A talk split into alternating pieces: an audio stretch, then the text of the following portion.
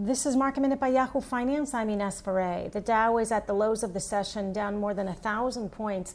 The S&P down 100 points. The Nasdaq more than 200 points lower today. This comes a day after the Nasdaq hit a record high. Treasury Secretary Steven Mnuchin says we can't shut down the economy again, and this is after some flare ups in certain areas of the countries of coronavirus that restarted their economy and opened up some of their businesses.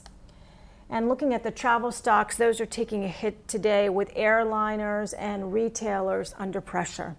For more market minute news, head to yahoofinance.com.